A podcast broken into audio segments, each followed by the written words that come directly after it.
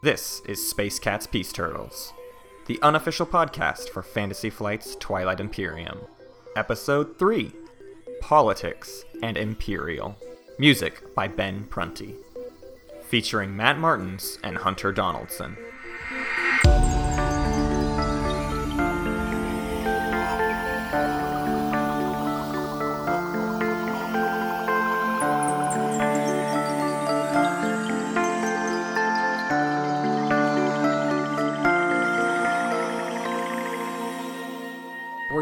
That seven player game where it was Jack and Sean and Alex Yes. and they The most frustrating- the, butt, the Butt The Brothers Butthole Brothers. the Butthole Brothers Yeah, uh, it was it was what it it was not an alliance. It was two sort of newer players, not not brand new. Not mm-hmm. they knew the game. They knew the game but two newer players deciding that they wanted Sean to be their king. yeah they were they were and they turned a seven player game into now everyone has to ally up It because no one's going to be able to defeat these three people who have just 100% agreed to give all of their power to Sean. Mm-hmm. They and was Sean was Clan of Saar, which is like a really weird race to give all of your Yeah. backing Yeah. to. yeah So, but he had his Sar ball Yeah. and he was supported by like two different yeah he was Well, fine yeah. yeah and he had his flagship too I remember it was crazy and then like the the other side of the board yeah, it forced the entire other side of the board to fight against. And them. the other side of the board Together. hadn't been all on the same page. Right. We had been fighting each other, and then we formed like the the most uh, like there was no heart in it. Yeah. It was like okay, well we just I guess have to do this thing. we just have to do it, and we haven't been cool with each other, and we don't even know how to make this work. Yeah. But Yeah. yeah, that's uh, that was like one of the worst games I can think of. Like, and they were just laughing the whole Yeah. way through it. but- miserable. Um, so let's jump into some TI4 stuff. Um, today I want to talk about we're, we're continuing in our trend of like we want to focus in on the strategy cards, um, and let those discussions guide us into like racial discussions and and uh, phase discussions. So today we're going to talk about um, the politics strategy card and imperial, and we're going to actually start with uh, Imperial, which is the number eight strategy card. Uh, and the reason I want to start with Imperial is because we haven't really gone over like what the phases are. They're the same as the way they were in TI three, but if you're newer, um, there's really one phase, and then there's two secondary just kind of housekeeping. housekeeping phases. phases. Um, and the the first one is the strategy phase, which is where you pick these strategy cards that we've been talking about. And honestly, it's always the hardest part of teaching a game of TI is you teach all these mechanics, and then you also have to go, oh, pick between these eight things that all have intrinsic systems to them, Right. and like you just have to make this decision, and it's like the hardest. No one wants to make it blind, Mhm. and you, you as pretty the- much have to. and you pretty much have to. And I don't want to like tell you exactly which one you should get, Mm-hmm. and so it's always just a messy situation. During the strategy phase, you pick these strategy cards, and this is where the power of the speaker token comes in. There's really two reasons the speaker token is a powerful device, and the first of which is because you get to pick um, your strategy card 1st Mhm. and I think TI does this weird, interesting thing of shaking up um, turn dynamics to such an extent that like there's just never a routine. That was the problem with TI3 base game, right? Was this routine Yeah. of someone takes initiative to get Imperial, chaos, and and when TI shines is when you get chaos, and they've definitely fixed that in this base game. There is no reason why, like the speaker token should cycle around in a specific Mm-hmm. order. The other phase is um, that that's not as heavy. We've talked a lot about the action phase and just all the you know command tokens and warfare and all this stuff. Uh, but the other big one is the status phase, and this is where Imperial is an important thing um, because Imperial lets you score public objectives outside of the status phase. Normally, you're only able to score um, public objectives during the status phase, and getting into what objectives are in TI4, I think helps us understand the new way that Twilight Imperium is going to be played. Mhm. Because now we have way more secret objectives, which I think is something we all always wanted Yep. and they they added preliminary objectives later into TI3, but it never quite solved the problem of secret objectives, Mhm. which was like I have a secret objective, but sometimes maybe I can't do it, and I'm Right. just doomed. Like I'm just I'll always be It's so two or that three they points. made it that the system for it was just like here's your one secret objective, take it, Mm-hmm. and that's it, and you're stuck with it. And there's no way to get rid of one or Mm-hmm. trade it out or whatever. I guess what you technically get to pick between two.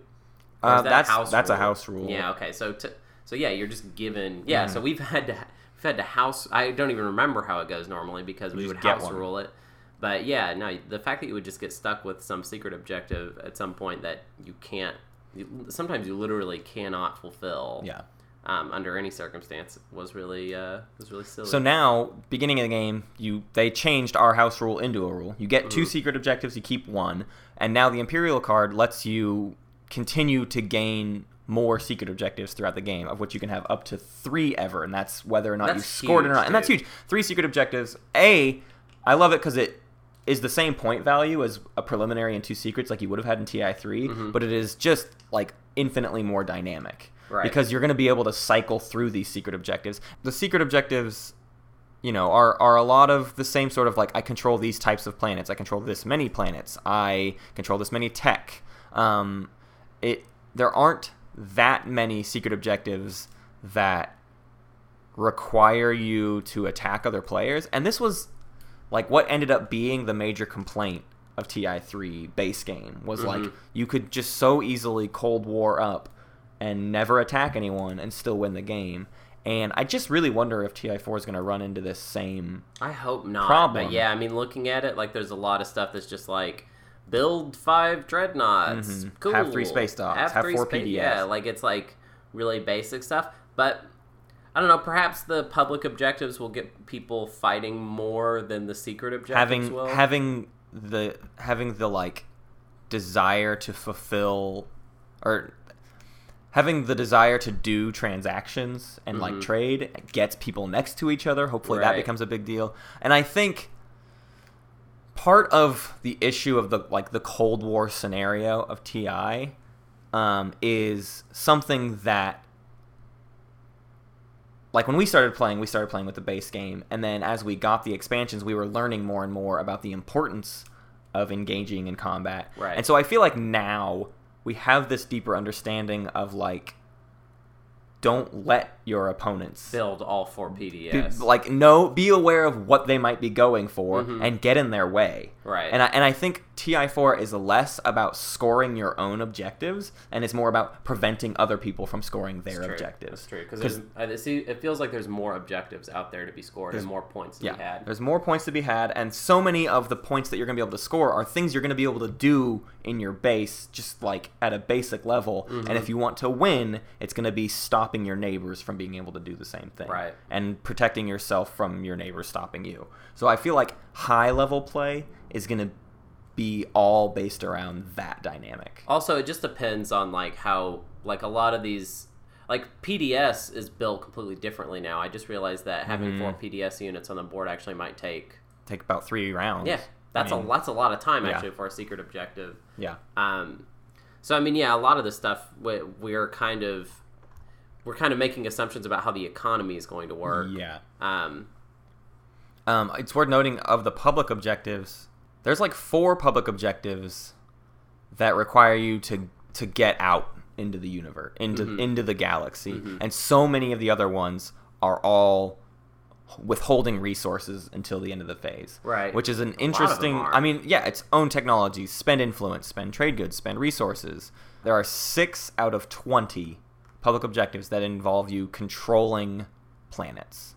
That's crazy. That like on the board, you're gonna see people not wanting to go. So that puts all of the power in the secret objectives being what forces you to attack each other. You- and even those don't have that many. So it's just like you have to be hyper aware of people turtling up. You know, maybe that I feel like though in looking at this, I'm feeling like maybe the discussion went something like this. Okay, we want TI to be, you know, um, we want the games to be interesting. We want uh, conflict. It's a space opera. There's got to be war, basically.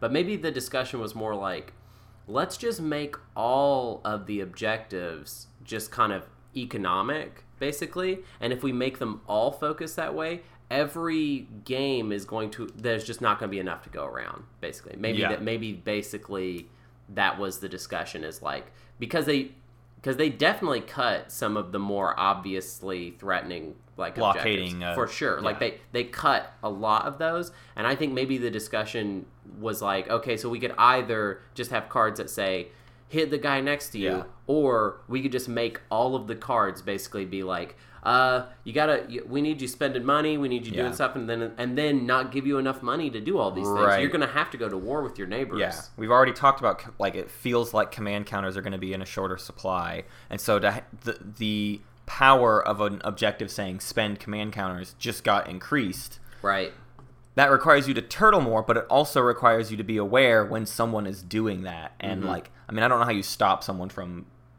holding onto their command counters, but I just feel like the threat of getting up in people's home systems is going to be bigger because you are going to want to stop them from scoring these easy, technically easy objectives. yeah I think um again at low like at beginner level play, it is going to just be Cold War and I feel like that's going to maybe turn some people off of the game. yeah of like oh like i just build my thingies that's Yeah. all i do this is just a game where i build thingies And so it's it's it's going to be a It weird depends though. It depends on how the. It's hard to imagine Mhm. how the economy of the game is going to work. Actually, it's kind of hard to picture things like the purchasing power Yeah. of resources. Yeah. You know, like how much are your resources worth, and how much are you going to have on average? Like that's really hard to imagine. and I think part of what might um, something that always happens in TI is people forget about the objectives and they get really into the space opera side of it, which is great. That's the point of the game, right? And they get into this like grand strategy mindset,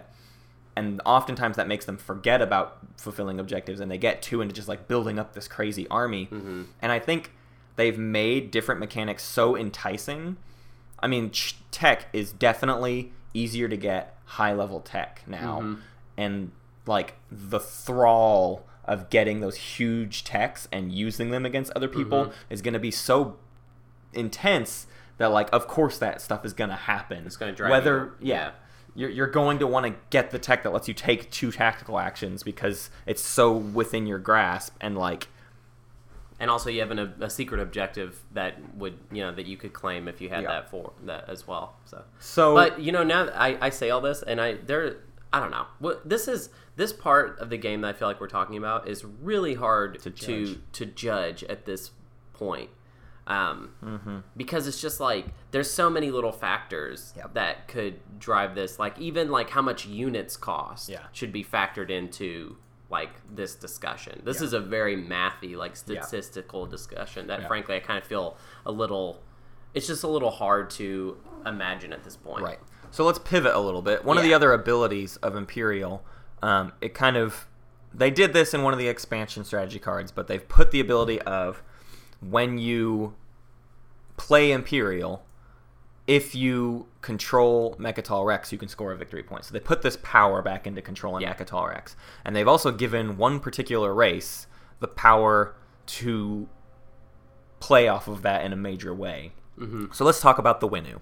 I go back and forth every day about whether or not I think the new Winnu is a good race or a bad race. Their abilities are Blood Ties. You do not have to spend influence to remove the Custodian's token from Mecatol Rex. Let's talk about the new Mecatol Rex, Yeah. right? So before, there was just nothing. Mhm. You can just take Mecatol Rex. Yeah, it's just an empty planet. Then they added custodians of Mecatol Rex, so it was just a little force you had to fight through. And this is as they were both expansions of TI3 ramped up the warfare side of things, Mhm. which some people don't like. Some people think it's what saved the game. Mhm. Whatever.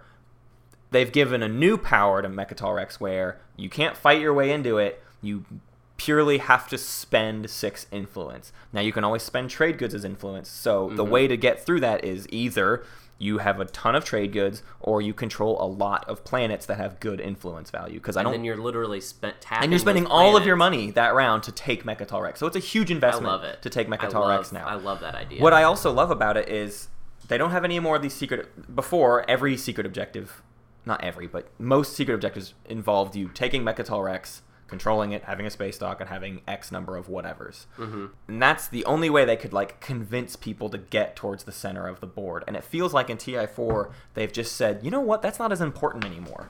It's not it's not about everyone getting to the center. It's about everyone getting into each other's stuff. Right. And so they've given this one race this power of like, but you, you should go to the center of the board, Right. Because now they don't they don't need that influence to just take Mecatol Rex, and also this other weird ability that has like an, a sort of timing f- window. But after you resolve a tactical action during which you gained control of Mecatol Rex, you can place a PDS and a space dock from your reinforcements on Mecatol Rex. This is kind of a one-time use thing technically. Obviously, you can do it more than once, but it's gonna be super useful one time, and that's you took Mecatol Rex, and now your base is set up and ready. And as far as I'm reading this this ability, um, you gain control of Mecatol Rex, and then the production step happens. So I feel like you could technically move your stuff in, put your PDS and space dock down, and then Build. build out of that space dock immediately.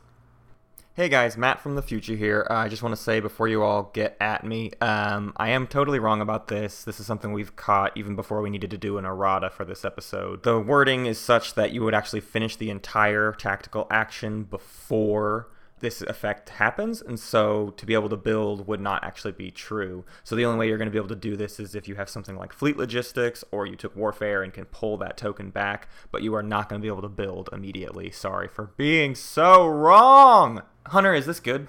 It's so specific. It's it's myopic. It's like it's just Yeah. it's it's one of those racial abilities where it feels like it's like it's a nice boost. Mm-hmm. Um, honestly, I think that if they wanted to make a Mecatol race, um, they should have. It should even have another thing. They need even more. Like it just needs to be like they get like. I mean, I don't even know what it could be because the other thing too is this this. It's not very creative. It's kind of boring to me Right. because it's basically just like, all right, well, uh, You have one strategy. we have one strategy and that's not good like like the the really good races in ti what makes their abilities interesting is that they can like with the Hacan just having lots of trade goods Yeah. you can apply Do that anything. you can do so much with that like that can be applied in so many different ways this is a like way too specific And it's so weird because the previous Winnu, like the as far as the lore goes, yeah, that this is what kind of function they they Mm-hmm. filled. But the previous Winnu, their abilities were just like, oh, you're good at everything. Use it however you want. You have a planet that has a technology specialty. You can always use a bunch of influence on votes. Like they just had all of these different powers that related to every aspect of the game, and you could just kind of use that however you wanted. And they were, in my opinion, a really good race because of that. It was mhm. that same idea of just like it's open ended. You figure out how to make it work. And now, like we're saying, here is they're giving they're telling you here is your strategy. You don't have any other resources with which to gain the upper hand. Mm-hmm. And as we've talked about before, the races that are really good are the ones that have abilities that specifically score them victory points, help them fulfill objectives, help them do these Right. things. And like you can make the argument that this ability does that, right? Like because They're gonna get that one Me as the. Winnu, I can take they're Imperial. definitely going to get at least one Mecatol point right every you game. you take when you take Mecatol Rex you get a point Mhm. and then the the problem though that i have is it's too easy to block like all you need to do is someone else needs to take imperial and they're not going to get that point right and there's been a lot of discussion too about the fact that honestly the winnu's starting force considering like Oh, you it's- it's- you've given them this up. you've given them this strategy that is go to Mecatol Rex but you have given them a force that does not have a can very barely easy get there they've that- got two infantry it's gonna take them two or three rounds to to get there. Their carrier, your turn, your round one play might have to be start with antimass deflectors, get take tech God. to get XRD transporters, to get your units one space away from Mecatol Rex, so that next round you can take Mecatol Rex, or somehow get the money to buy XRD transporters yourself, take warfare, move, reactivate, or you know unactivate, move again. It's just all such of the a Mm-hmm. all of the best racial abilities are abilities that you get to use all the time. Yeah, and all of the time. And this one is use it this one time, and that goes for their racial tech too. Both of their racial tech is so weirdly specific. Um, well, one of them in particular. During your tactical actions, if you do not control Mecatol Rex, treat its system as if it contains both an alpha and beta wormhole. And then, That's as an specific. action, if you control Mecatol Rex, exhaust this card to place one infantry from your reinforcements. So, as an action, you can do the Soul ability. And if you don't control Mecatol Rex, if you have a wormhole within range of you, you can maybe take it. So this tech might be useful if you get a map where you start with a wormhole right next to you. Mm-hmm. That then this tech becomes useful. Otherwise, useless tech. The second tech is exhaust this card when one or more of your units uses production. You can swap the resource and influence values of one planet you control until the end of your turn. They gave the old Yin power, which is the only good thing the Yin had. Right. They gave it to the Winnu, which I'm cool with. It makes sense for their whole thing, and I, I love that ability honestly. They still have to purchase it as Right. racial tech. Right. So Um, so I just I don't know. Yeah, I, I it always comes down to so what is your strategy as the Winnu? What are you gonna do? Okay, well if I'm playing by what my race's abilities are, I should get to Mecatol Rex as fast as possible. Get that point. Hopefully, get a second point from playing kinda Imperial, way, yeah. and then what? I I hold up on Mecatol Rex as long as I can. Like, where am I getting my other points from? Also, to get all of my stuff to Mecatol Rex, do I even have stuff still at my home base? Like, I've split myself up a lot. and I, I need to build this network between myself and Mecatol Rex so that neither becomes vulnerable. I like that they give the Winnu like a free space dock It's on necessary. Mecatol. Well, it's necessary, but it's it's not. Um, Mecatol is actually not a very good planet To production wise. It's Yeah. horrible. Yeah. Um. So like, I don't know. Like they just it needs to be like.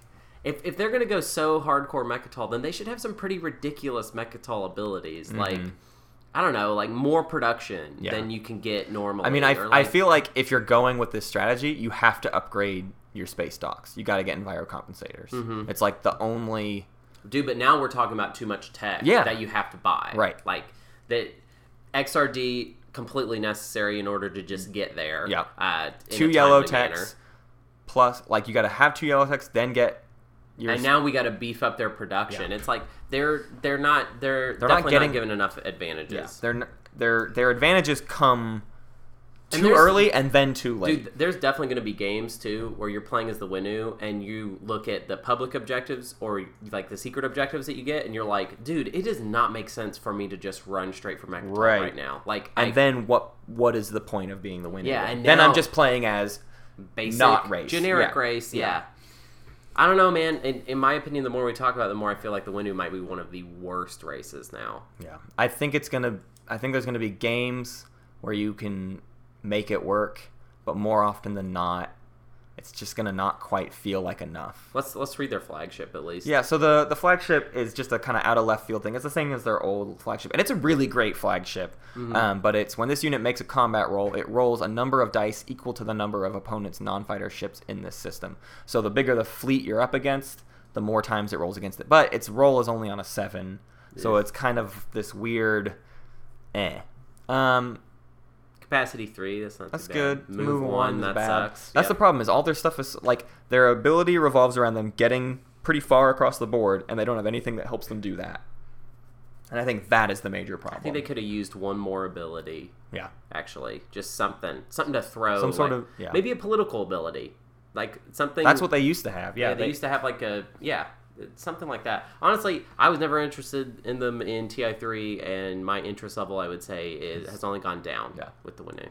So let's talk about why, what the advantage maybe of taking Mecatol Rex this early is, though, because here is the one place where I think it's up to chance, but it mm-hmm. is where the Winnu's ability could win them the game, and that Good. is when you take when someone takes Mecatol Rex when they remove that custodians, custodians. when they remove the custodians that now enacts the fourth phase of the game the agenda phase and the agenda phase is really awesome let's break it down uh, how how agendas work now it's something everyone has always wanted which is people want to do political things every round hmm And they don't want to have to take like it's political is something that should just have to happen. Right.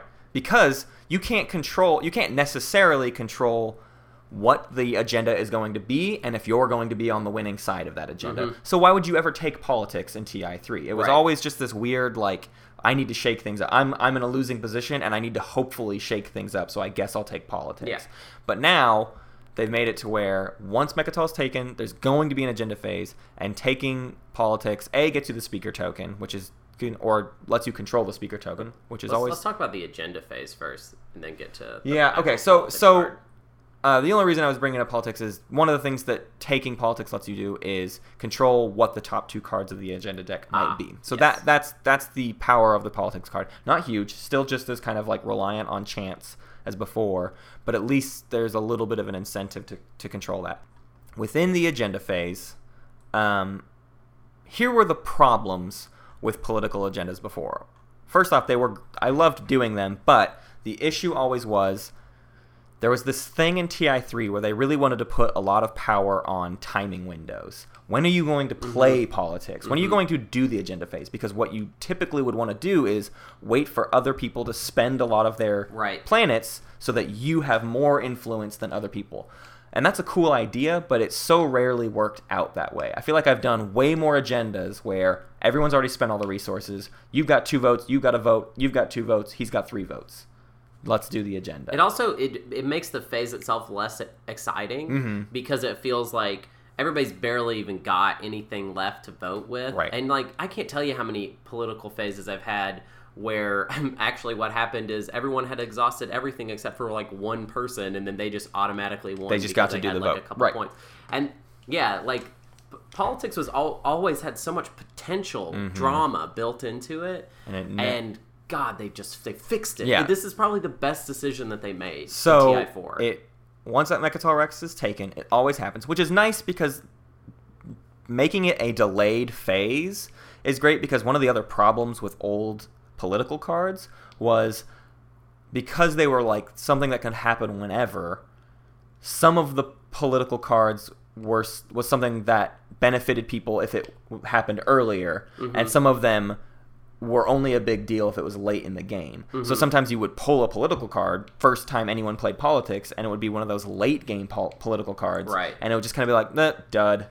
The vote won't matter. It's not Right. going to impact anything at all. Right. Whereas now, I haven't read the political. I kind of am intentionally not reading the political cards because I just like the idea of God, being I wanna read surprised them, by them. But the new idea behind political cards, I feel like could be that they are all a little bit more geared towards mid and late game scenarios, and there won't be as many things that impact early game because the nature of it is in most games it will be a delayed phase. Mhm.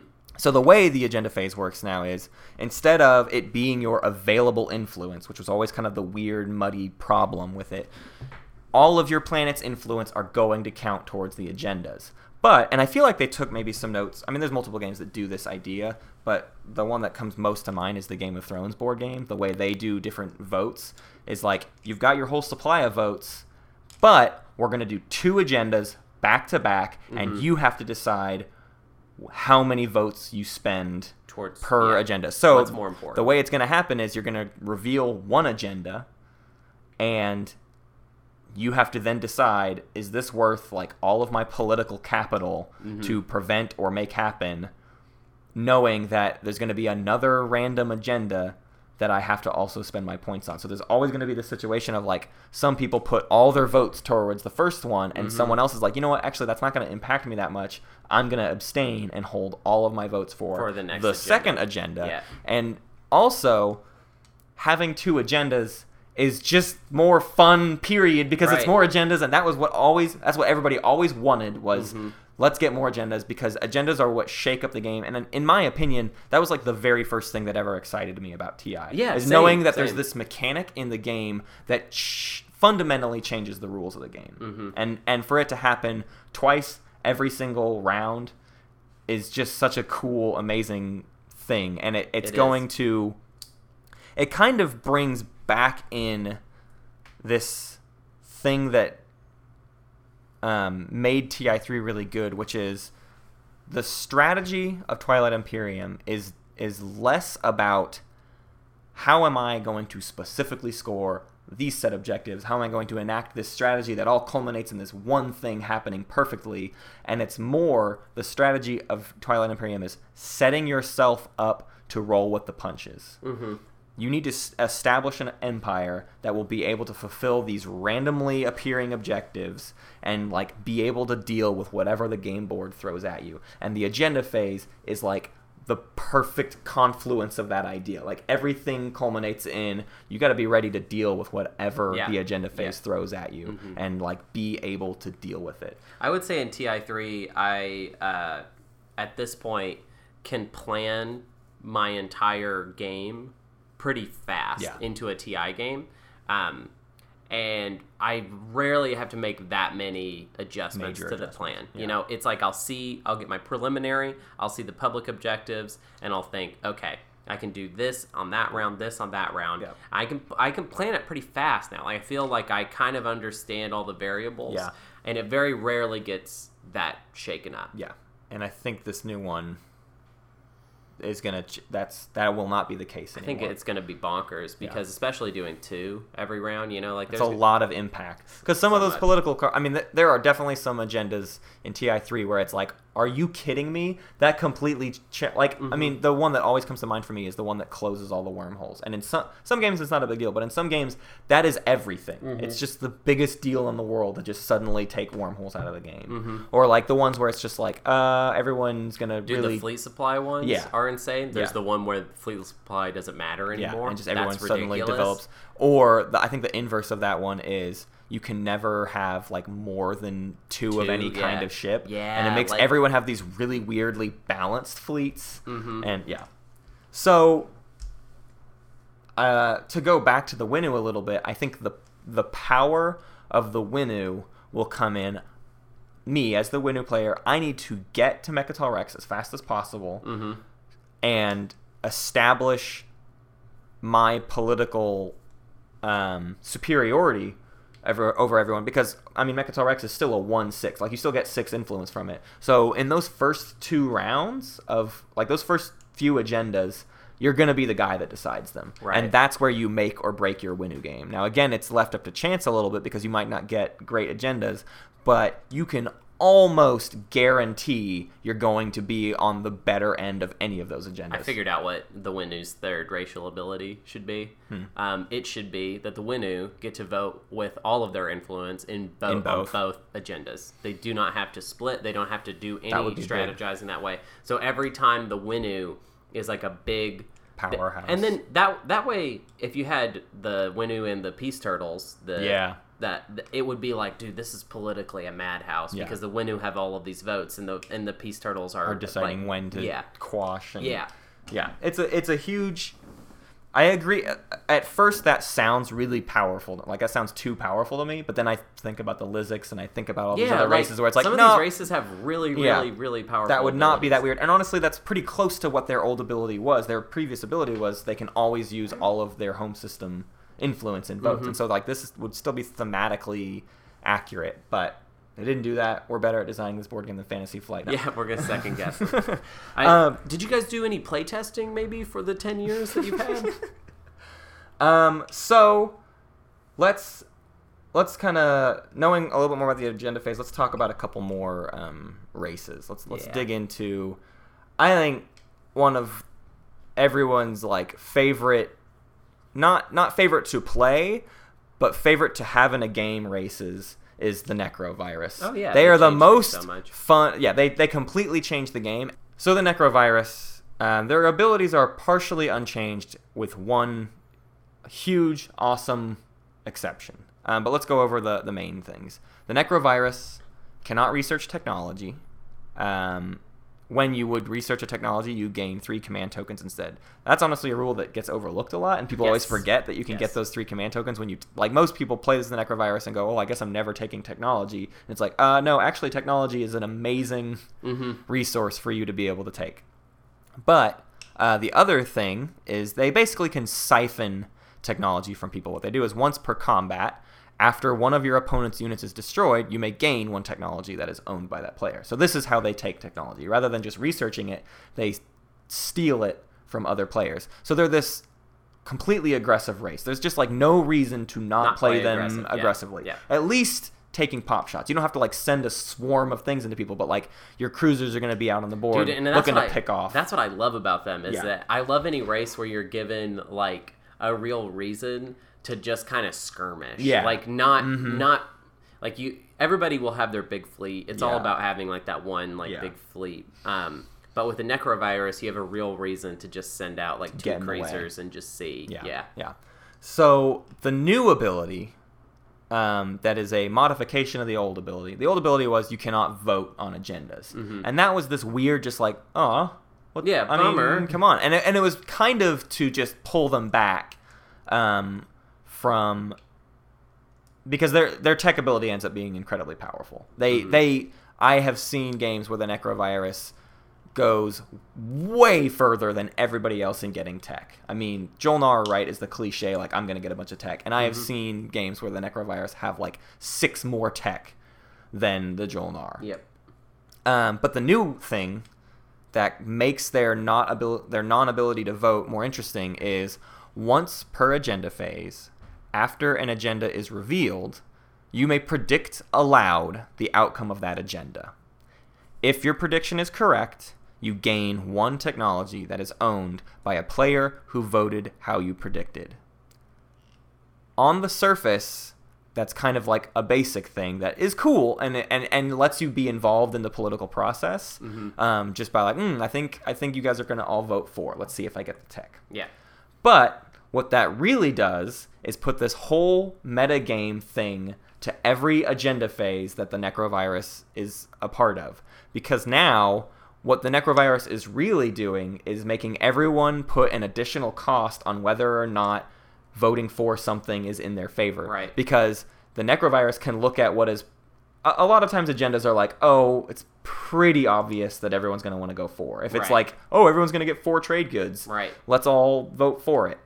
Now the necrovirus gets to go, okay, it's going to be four, and everyone else has to weigh, okay, is me getting the benefits of this agenda worth Is that four the necrovirus, worth necrovirus getting to pick? Yeah. Basically, whatever the necrovirus whatever attack? wants. Yeah, they just get to pick a tech. And so sometimes maybe it won't be a, big- be a big deal. Early game, maybe it's not that huge of a deal, but as people start to get really powerful techs, this is going to become an incredibly, like, mm-hmm. de incentivizing ability. Oh, do we want Necro to get War Sun?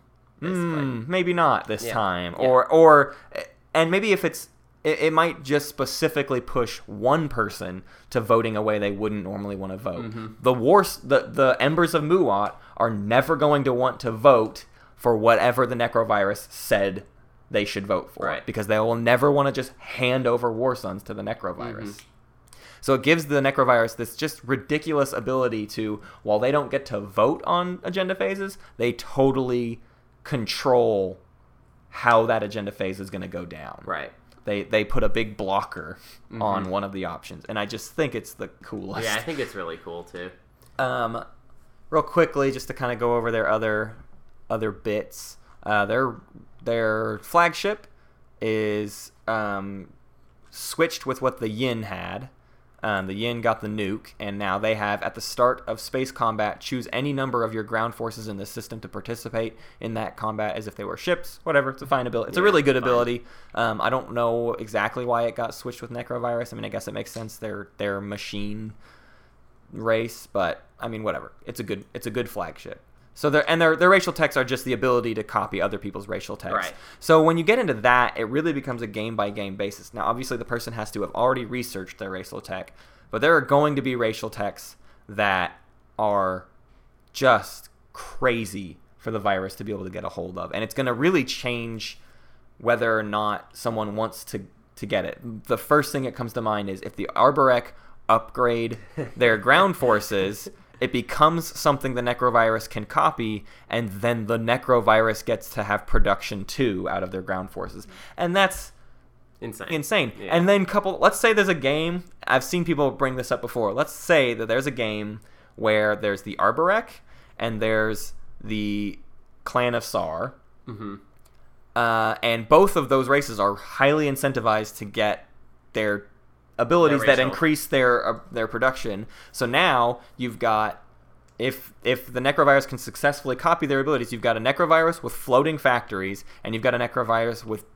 ground forces that can they can produce out Just of. production- The insane the production. necrovirus is just flooding the galaxy with units wherever they want, and Mhm. it's I mean that's just insane. So the potential, I mean, that they've always had this potential, but I feel like people are going to get racial techs more because they're not as expensive to get as they were in TI3. Mhm.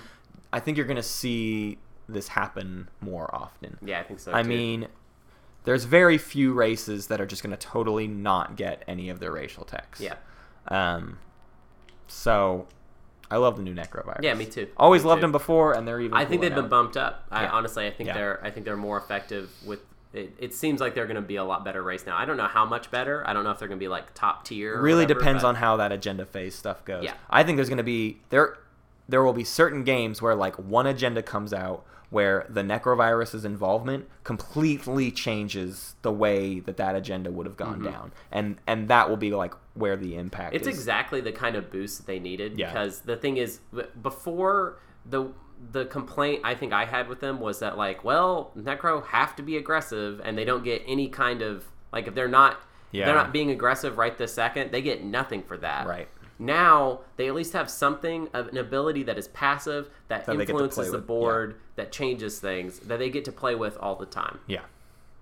So um, let's. We've talked about the turtles before. The Xxcha Kingdom. Uh, I want to go over them a little bit, a little bit too, because last time we talked about them, we only talked about their diplomacy ability, uh, and we need to kind of go over their uh, agenda. Agenda. ability, which we we mentioned earlier, but it's quash, which is the same as what they had before, which is when an agenda is revealed, you may spend one token from your strategy pool to discard that agenda and reveal one agenda from the top of the deck. Players vote on this agenda as, instead. This is occasionally the most useful ability in the game, but pretty rarely. Usually, you either just don't have any more strategy tokens because you had too many other things to do, or most political f- agendas just aren't that important enough for you to have to quash them. But every once in a while, it's huge it's just such a big deal. It's just so important to be able to. I do- think this uh, is one of those abilities where you can make it more than it is Mm-hmm. if you're if you're willing to. Because I mean, I know if I was the turtles, I and I was like maybe in a game with the Hacan or something like that, so, or just somebody with a lot of money. Um, I would pretty much just ask them every single time Yeah. an agenda was revealed if they wanted to pay me to quash it. Yes, yes. That I and I think that is where so often I think those types of things get get forgotten, mm-hmm. and that's those scenarios are when Twilight Imperium is the most fun, Mm-hmm. and like it's just so hard to get new players to understand like the power of off the board deals Right, and, stuff. Some that of these do. abilities you have to work them. You got to Yeah. like kind of pimp them a little Yeah. bit and Yeah. make them more than they are. the are. turtles ability is not strong because you just get to cancel an agenda it's that you are the race that gets to cancel agendas Right. and so you get to decide what is the value of one strategy counter from your sheet and like how much value do, want, do you want to put on that for other players I'll say this: if you should never do it for free. exactly And if, if it's something like, and I mean like, even if you if it if you want to quash something, Mm-hmm. ma- like put it to oh, like because it's not like you have to be completely honest. Like if an agenda is revealed and you're like, oh man, I, I, I really don't want that at all. I want to quash that. Um, don't necessarily say that. Yeah. Don't lead with that. and Work someone else agrees with you Yeah, so you get gotta, their money. yeah Get their money. Get them to pay you to do it. yeah You Should always get people to pay you to do that. Right. Um, so let's talk about politics. Uh, politics, we kind of went over. One of the abilities of it is to um, control what agendas are going to hit the board. Um, really, all it is is that you get to look at the top two.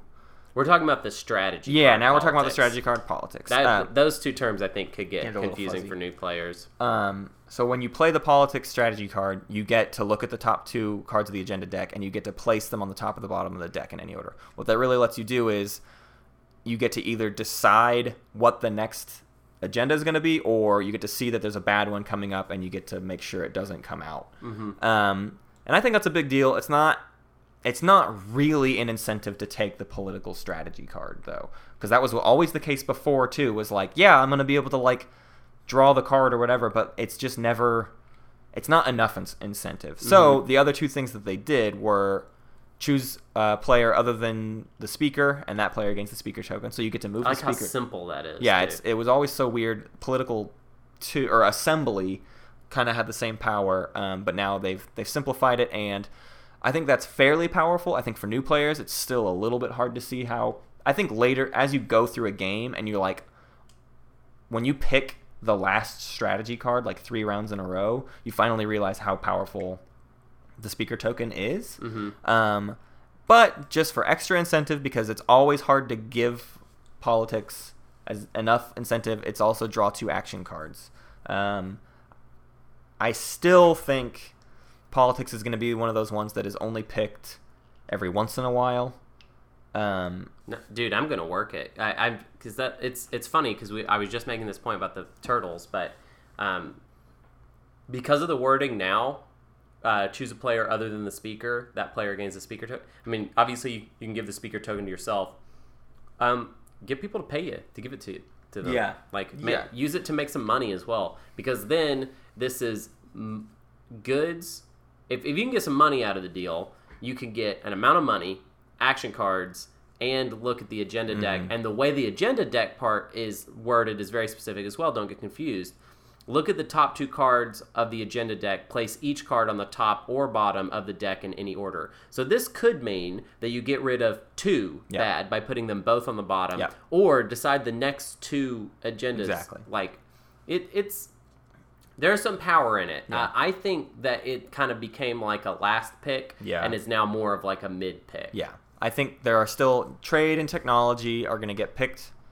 Trade, technology, and leadership are going to get picked like every single Every round. Every single time. There's and no reason not. to. politics will be one of those ones that you decide between like oh do i want politics or do i want warfare or do i want imperial Mm-hmm. and that'll be the decision you have to make if you're one of the last picks Mm-hmm. i partially agree with you but i just feel like my experience with ti has always been i love the idea of getting people to pay me to do certain actions but so often what happens is that everyone goes mm, no i don't care like Cool. just- then you have it. Yeah. You know what I mean? Like that's that's what I love about it is that now it used to be very specific. It used to be like we okay, Yeah. well you do this if by giving it to someone else, or you Yeah. make other things happen. But you, it, I don't even remember how it worked, but I really didn't like it. With it being open ended, you can work it more. Yeah. Like you can. You could get someone to pay you, and if you don't, hey, your consolation prize is you're the speaker now. Yeah. Like that's not a bad. But nor- and normally prize. what happens though is like even if like if you are or if you're in a situation where you can't give it to yourself, almost everyone just gives it to the person to the right of them because then they're gonna at least pick second. I guess is Right. my only point. Like, But I'm just saying usually that's not that situation anymore. Now it's you you can pretty much always give it to yourself or whoever you want. right. Well, I yeah, that's all I'm saying is if you already have it. Well, a if you already have the speaker token, there's Don't not very pick yeah don't there's yeah. no incentive for you to pick politics, but the uh, added incentive might be that you can pull off something like that. Like I'm taking politics because I already am the speaker, and it means I'm willing to make some deals here Mm-hmm. of who gets it because I don't necessarily have to give it to the person to the right of me. Mm-hmm. Um, so when talking about the the added benefit they tried to give to this card is getting some extra action cards. So let's talk about action cards a little bit. I mean, at a basic level, action cards still serve the same purpose, except for there are not nearly as many of them. Um, they're There were too many. There were They too many. They were bloated. and and I've heard I've had some people give some fairly fair complaints about like the power of some of those action cards and the fact that there are so many it's like impossible to plan for so many different situations and for people who like a little bit more of a tight kind of euro experience the action cards are too much of a loose cannon to have Mm-hmm. to deal with. And i kind of agree with that but again i come back to the point of like that's twilight imperium. Right. that's what you are that's what you're working with. But now there's 50 action cards. A lot of them are repeats. You will pretty easily at least in the base game be able to be aware of what every single action card in the game is. Mm-hmm. and as far as what i've heard from people who have already played ti4 you're gonna go through that whole deck cool. you just add, like, like that. most games, you sift through almost the entire deck, so you're gonna see every action card hit the table. hmm And there's, I mean, I, I haven't counted to see how many like exactly different ones there are, but even just looking at the list, like there's four direct hits, there's four flank speeds, there's four maneuvering jets. I mean, there's a lot of copies of action cards, so you're gonna know what you're up against way more often. Um, and when you talk about action cards, you have to talk about the Yssaril tribes.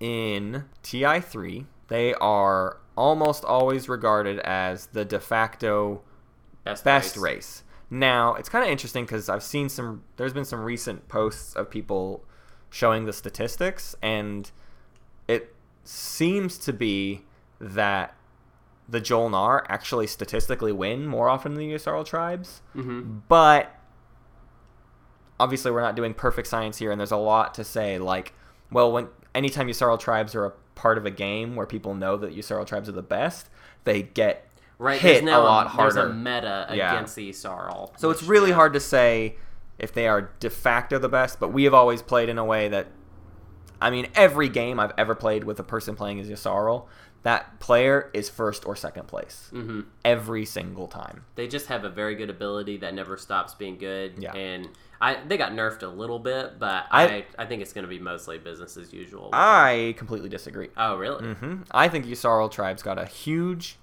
huge nerf, and I kind of feel like people aren't either people aren't like reading the ability enough to understand how much it got nerfed, or maybe I'm reading it wrong. But the strength here were the strengths of the Yssaril tribe. You can skip uh, basically every other turn, which the advantage of skipping turns out to be a lot because you can just delay all these actions and then do a ton of stuff after everyone else has exhausted all of their resources and it usually gives you you, you basically are guaranteed to get some sort of advantage out of that every single round hmm the other advantage that they get is uh, we're talking about TI3 here is no hand size limit, and from the beginning of the game, they are always gaining one more action card than everybody else. Right. Which means they get just so many action cards. It's a pretty common play to go for Neuromotivator pretty, pretty quickly with They start with it still though, right? in T- well in TI3 they don't start with it and you try to get your Oh, you try to get Neuromotivator and that lets you get three action cards per round Yeah, that is insane. and it's just really really i mean they're just get they're going through so many action cards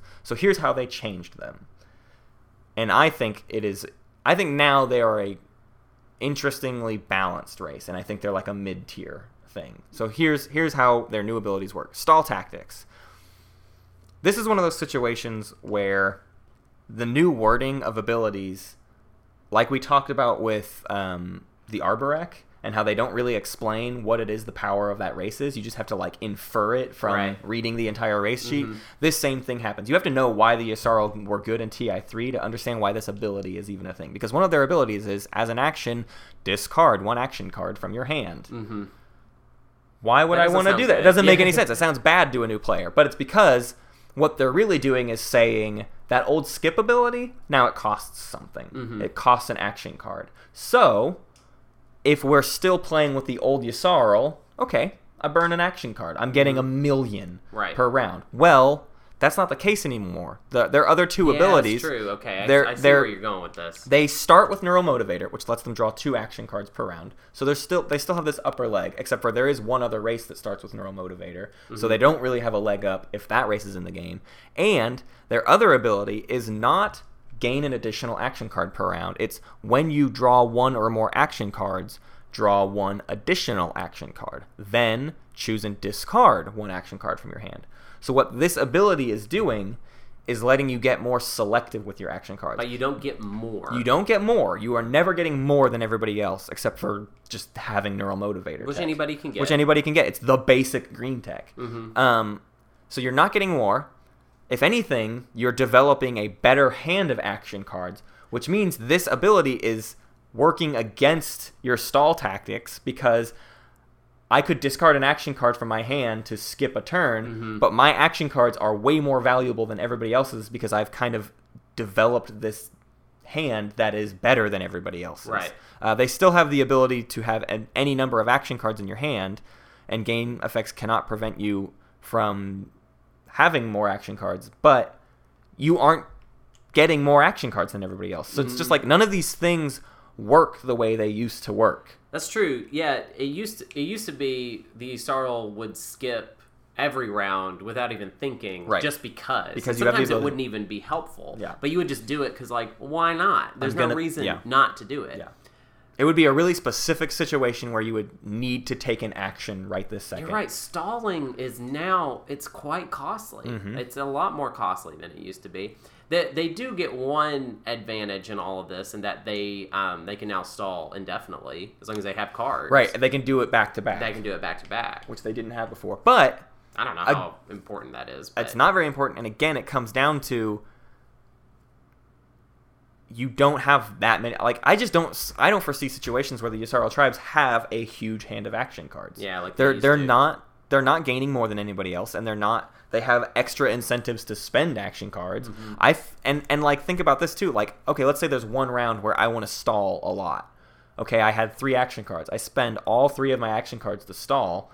I draw two for next round. Next round, I'm only gonna be able to like Dude, I wonder if it's gonna make sense for Isarl to pick politics. to get those extra. I mean, that, that might be necessary. They have kind of a- added incentive to take politics, Mm-hmm. which is an interesting dynamic of the game of like having certain races that want to get particular um, things, but also like they can play off of the secondary of politics is to also draw action cards. Right, you spend one. It takes a strategy counter. So, yeah. so they can do that for free if they take politics, but they're always going to be able to essentially get four action cards um, per round. Now, that's where that their scheming ability does come in handy because it's any time you draw action cards, you get to draw an additional one. So if hmm. there's any game effect ever that lets you draw an action card, you get to cycle your hand. It's not just draw two, keep one of them. It's draw two, and then through your entire hand, get rid of one. So you're going to be able to burn. If you draw two It's really gonna be great such a- ones, yeah, it's they're gonna have the best action cards Yeah. in the game. Honestly, I think what's gonna happen is you're just not gonna see Sarl stall Yeah, anymore. they're- I don't. Th- I think stalling is gonna be not like something that happens once in a blue moon, Right. and when it happens, it's gonna be huge. Like Yeah. it's gonna be like because it it Because needed yeah. really needed to happen. So I think they're still great actually because I think what's gonna end up happening.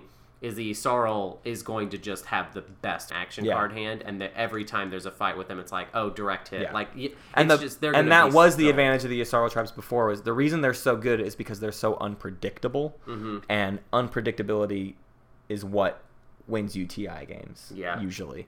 I Uh, still think they're good. I still think they're high tier. I don't think they're the de facto best anymore. right, Um, I think, but they're still pretty good. yeah. I'm still Um, standing by. I think that Their flagship is really cool, but really flagship's so specific. cool. um, this ship can move through systems that contain other players' ships. That's cool, but it's not an entire fleet. So you're never gonna take, a, like you're never gonna jump over some. You know, someone time. You know how when people just put a destroyer out there to to block Mm-hmm. their home system. Okay, so you can jump over that destroyer now, but you're not going to be able to take a big fleet. So you're never going to use this flagship to like wipe out someone's huge home base force. Yeah. Now you might be able to use this flagship if someone left their home system undefended. You're going to be able to jump over and do that. But if that flagship is on the board, people are going to play against that. Like people are going to know it's coming and and play against That's you. true. So I think it's a good flagship, but it is not an amazing flagship. It rolls well, five, two on a five. It's got pretty two good. movement. It has to, Yeah. um, It's and got it's got capacity. three capacity, which is fine. You know, take take this ship and three fighters, and maybe wipe out a force of something. Or take that ship and three ground forces and like Steal a home steal system. some steal some systems. Yeah. So it's good. It's but it's it is maybe not amazing. Mm-hmm. Uh, and then their racial tech is weird, in my opinion. Um, they have transparasteel plating during your turn of the action phase. Players that have passed cannot play action cards. It's really cheap. It's a it has a base cost of one green, so you, you, it's something you can get really early, but it's just not gonna come up that often. It's very specific. It's what it, what this tech is playing into is this stall tactics idea, but because stall tactics are is not very good. If if they could get this tech in TI three, which I don't even remember, I, I haven't played with Yssaril in a game in so long. I don't remember what their TI yeah, we, three we racial kind of got away from them Yeah. in our yeah we, we don't play with them. So, but what this would be very powerful in TI three Yssaril's hands Mm-hmm. because they stall, they stall, they stall. Suddenly, they're doing all of their turns after everyone has passed, and no one gets to use action cards against them. That's huge. yeah, But that's just not going to be happening in TI4, so I don't think that tech is incredibly powerful. It could. I think. I think what it is actually is it's a late game tech. Yeah. What it is is you have a crazy hand of action cards. You've got more than you need, and you're realizing like, okay, like there's gonna be some big fights coming up. I'm buying this, so that I can use it and I'm gonna that burn one. Yeah, like even some crazy action cards just to lock everybody down and Yeah. clean up. yeah, yeah. I think it's it- actually a late game. It's good. It'll be good for that late game push. It's Mm-hmm. a tech that you use one time, but it wins you the game. Yeah, kind of and thing. you're gonna you, you're g- to. There's no reason to buy that early game. I Nope. can't see, which is weird that it's so cheap, but Yeah. whatever. Yeah. Um, It'll be a late game tech that you can always afford. Actually, you can automatically afford it. You start with a green, so Mm-hmm. Yeah. like you can afford it from the beginning of the game. But you're just there's no reason to get it Yeah. early. Uh, the second one is Magion Implants, which is as an action, exhaust this card to look at another player's hand of action cards, choose one of those cards, and add it to your hand. Uh, I believe this was a racial tech that they also had in TI3. I think so. Yeah, I Um, recognize the name. and it's good. I don't think it's amazing. It's really costly. It's like a late game green tech. It's an action though. I And don't it- know if it was an action before. Yeah, I don't remember. I think it was a status phase thing Mhm. before. Oh, I think you're right. Um, but it now it's an action, so it's also it's another, another stall delay. tactic Yeah. basically. So I would I think that one is worth getting. Actually, I think I would get that in most games. It just comes down to, I, and the, the problem with any racial tech is, is it more important than all the other tech you need to get? right. I don't know The that. big note here is they do not start with, no one starts with XRD transporters anymore. That was the other huge power of Yssaril was two Mm-hmm. Carriers and XRD transporters. They're going to start with the best economy almost always. Nobody has that ability anymore. So like, there's just all. Do they still start with two carriers? Yes, they still Yeah. start with two carriers. They And start with five. the- They start. They start with a good force, but it's not going to be put to as good of use as they used to. God, I can't wait to do the first round. Yeah, Yeah, I just I just wonder I wonder with any racial tech that is like a an okay tech, a good tech, I mean a good racial tech, does it ever get better than the normal generic techs that you can get? Because a Mhm. lot of times those are always better to go for. You know, getting better cruisers and getting you know, neural or just getting all these different things tends to be more worth your time than like the ability to look at someone's hand of cards and take one card. it just depends. It depends on what kind of game you're having. Yeah. I think this is another example of one of those win more techs. hmm If you're having a good game and you've got all the tech you need, get that tech, but it's like it's not it's not a tech that helps you come from behind. Hmm If you're having a rough game, you're never going to get that tech. It is Right. not going to turn the tides of battle for you. Yeah, probably not. Um, whereas honestly, Transparasteel plating could. If you're having a bad game and having trouble getting other tech, you can get that and s- just decide, you know what, I'm gonna start using my action cards to stall all the time. I think it's so like- that I can play against other people's action Right, cards. right. To- So I can force them to pass, and then If anything, transparent plating gives you this weird option of what kind of game do I want to have as the Yssaril? Do I want to Mm-hmm. have the game where I get a ton of action cards and they're all really good and I use them against everybody? Or do I want to have the game where I get a ton of action cards and I use all of those action cards to stall so that nobody can use their action cards against me? Yeah. And you have this definitive choice and you can switch halfway through. Mm-hmm. I think I think in general though that round where you force someone to pass so you can then fight them, think you're probably only going to have about like one round worth, maybe two rounds Mm-hmm. worth of that because now that you're not now that you're not getting as many action cards as Yeah. you as you used to, I think you're only really going to be able to effectively do that like maybe once or twice. yeah. Most of the time it's not going to be worth doing um, to give you enough of a bo- bonus. So that's the Yssaril. That's politics. That's Imperial. Mm-hmm. Uh, we're gonna we're gonna call it there. Uh, next time we'll talk about technology. Mm-hmm. That's gonna be a big discussion because really all we're gonna do is we're gonna sit down and we're gonna talk about every tech, uh, and we're gonna talk about a couple races that um, are tech focused races. We have it, it is nice that we have covered a lot of the races at this point. Yeah. Um, we only have a couple left to cover in general. So So we'll see you then. yeah, adios.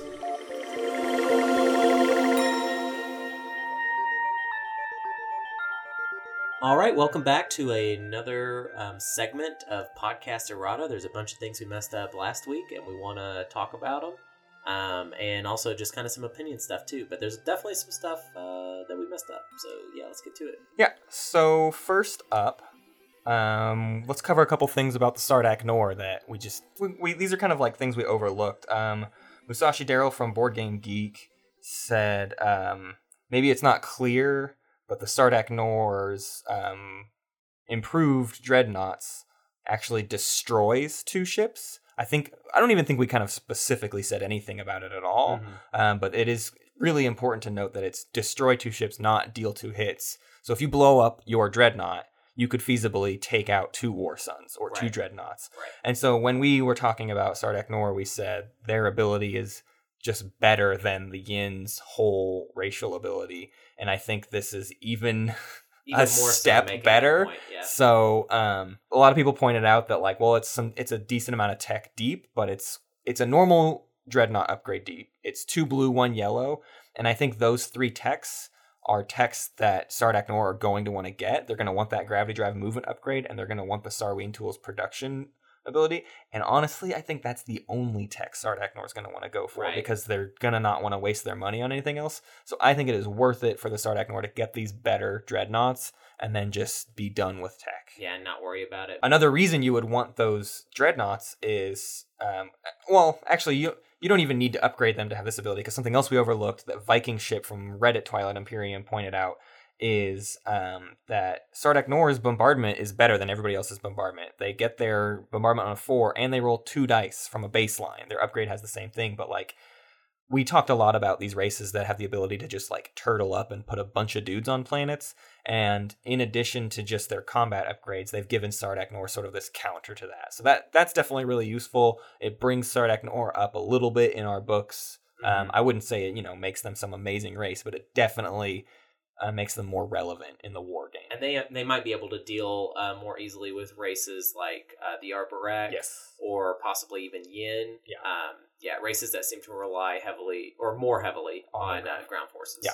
Um, and one other thing, we put the challenge out there to uh, kind of tell us what the math is for Sardakk N'orr, how it breaks down when they have a plus one combat advantage. What does that mean in the dice, and what does that mean for what their strategy should reflect as far as like the statistics? If somebody could just break down the numbers. Yeah. And Pedro from Board Game Geek did exactly that for us, and this is incredibly helpful to help you understand what you really should do with Sardakk N'orr's advantage, because that plus one really only gives you an advantage in certain areas. And he pointed out that really it's the cheaper units and the smaller ships that you get the better advantage from. Essentially, your carriers, your fighters, your destroyers that all roll on a nine, that with Sardakk N'orr now roll on an eight, that is a 50% increase in value versus something like a War Sun going from a 3 to a 2 you only see a 12.5 increase in value so your strategy with Sardakk N'orr the way the, the way you're going to utilize your advantage is getting a lot of cheap ships on the board very very quickly and start lashing out at people because before they have any big ships you can you can capitalize on having these really good cheap units out so it's it's a really great strategic advantage that Pedro pointed out to us, uh, and it's it's exactly what we were looking for. We knew those numbers broke down in, in a usable way. Uh, we just aren't math heads, so we didn't we didn't know the answer. So thank you, Pedro, for that. that that's, Yeah, that's- incredibly useful. That's super awesome that you did that. Bogzal from Board Game Geek uh, talked about Letnev's Armada racial ability coming down to getting two additional command counters at the start of the game. Uh, and this is a good point because um, I do think I still think this is a great ability, and it, it is like technically going to be worth more than this throughout the game, but it is early game. It really is only an advantage of two command counters, and when you compare that to something like Federation of Sol, who are gaining an extra command counter every single round of the game, it's kind of easy to look at Sol and say, well, that ability is just clearly better. Um, but I don't think it's as simple as like, well, now I don't have to worry about two command counters because it's like every single round you're not having to worry about those two command counters. Mhm. So I think it pays a little bit more than that, but you are right that kind of at a baseline, especially in the early game, it might not um, sound like as big of a deal. Um, except for, I would say there's a couple strategies you can use um, those command counters for. We'll talk about that a lot more when we do um, our starting round strategies for each race, but I will say something I'm thinking about doing when I play as Letnev is always taking Warfare. You know, do a move, get your stuff out there, and then when you pull that command counter, immediately redistribute your, your fleet supply to one, because that's still three. That's still what everybody else is going to be at. Mhm. And so you've just added two more command counters to your first round or two of play. And I think that could be an early advantage if you choose to really specifically capitalize on it. Yeah. You, you have to know exactly what you want to do with those command Yeah. counters always. But Uh, Michael from Board Game Geek um, talked a little bit about the L1Z1X um, and just like reasons why he doesn't maybe think they're the best race um, and why some of the races might be better. There's a few races we still haven't talked about that we're incredibly excited about.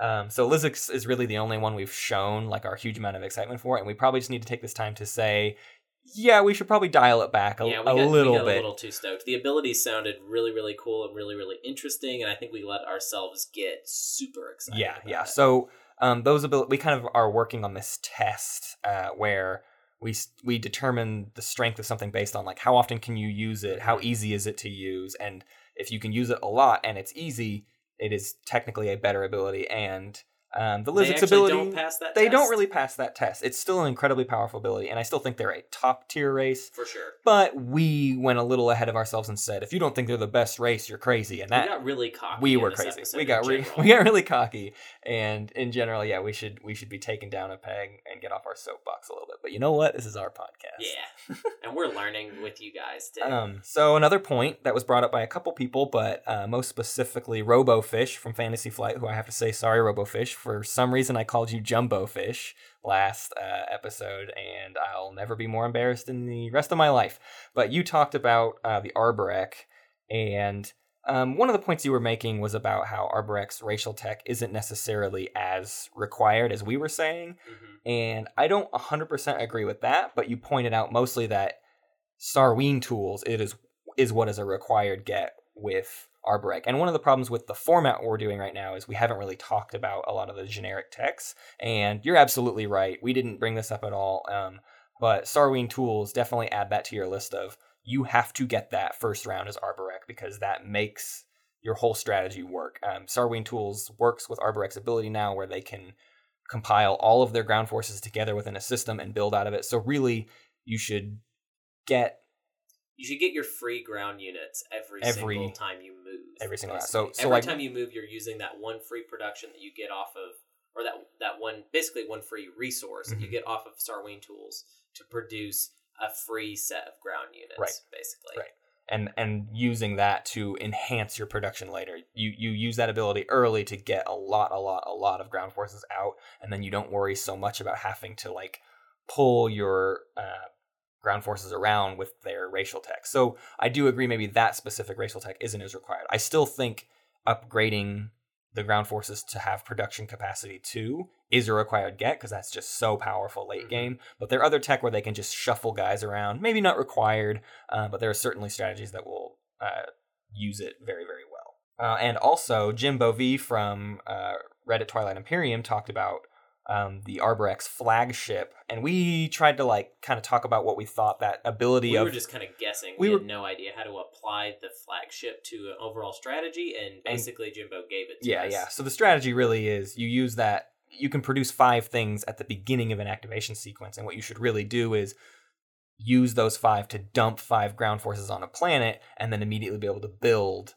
way more stuff. So let's make say you already had four ground forces on the planet. You can dump five more, and then at the production step of that same activation, build nine more units. It's, It's just an insane amount of stuff that you can get out on the board very, very quickly. I'm I'm willing to say even after considering all of this that yeah maybe the the upgraded ground forces aren't super like necessary just because it sounds like now you're going to have so many options for production just Mhm. out of regular ground forces that you might not feel the need but if Doubling you did it. if you double them then you could use this flagship to basically i mean what that's 10 that's a production of 10 that you can just make out of nowhere Right. out of thin air Yeah. you can create basically an entire new fleet Right. It's huge, Yeah. um, and as long as you've got the money to support it, that that's going to be a really, really big deal. Okay, so and then one more thing. Uh, this is this is a correction. This is I, I would say one of the things we really got wrong last episode. We were talking about the construction strategy card, Mhm. and um, we kind of glazed over the fact that in the text of the secondary for the strategy card specifically says that the uh, strategy token that you play to do the ability, you have to place that token in the space where you decide to build your single space dock or your single PDS. And for that reason, combined with the fact that we still agree that command counters are in shorter supply, I don't see this ability getting used very often. I do think this makes construction more important to take more essential because yeah. now you're not you're just almost never going to want to use the secondary of it because it just kind of costs too much but someone every round is going to want to use that primary ability but that Sure. means we talked a lot about pdss getting out on the board very quickly probably not the case it's probably going to take a lot longer now for pdss to hit the board because uh, really the only person that will probably be playing pdss is the person who has the primary of that ability Mhm. um, and and yeah, I just it, it definitely slows things down a lot, and it's a big oversight by us to just kind of think all this stuff was going to hit the board so quickly. Yeah, but the strategy card is definitely more powerful than we read. We literally this is literally just like a misread on Yeah. our part.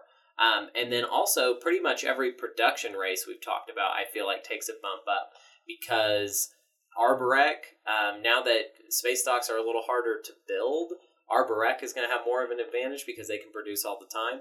Uh, Clan of Saar, since they can move their space dock, uh, will probably also take a big bump from Yeah, that. yeah. Th- w- those two races in particular have just seen a massive increase in their abilities um, from their TI3 versions. In TI3, there were just so many things limiting them from doing what you actually wanted to do with their race, and this time around, they've they've just said, you know what? Let, why are we overcomplicating things? Let's make this race what it is supposed to be, and I guess we'll find out if that makes them just way too overpowered. I don't think it will be. I think they'll be okay, but there's definitely a chance that the Arborec could just get away from everybody. Right, I really think so. Um, and well, yeah. So that's pretty much everything that everyone had to discuss.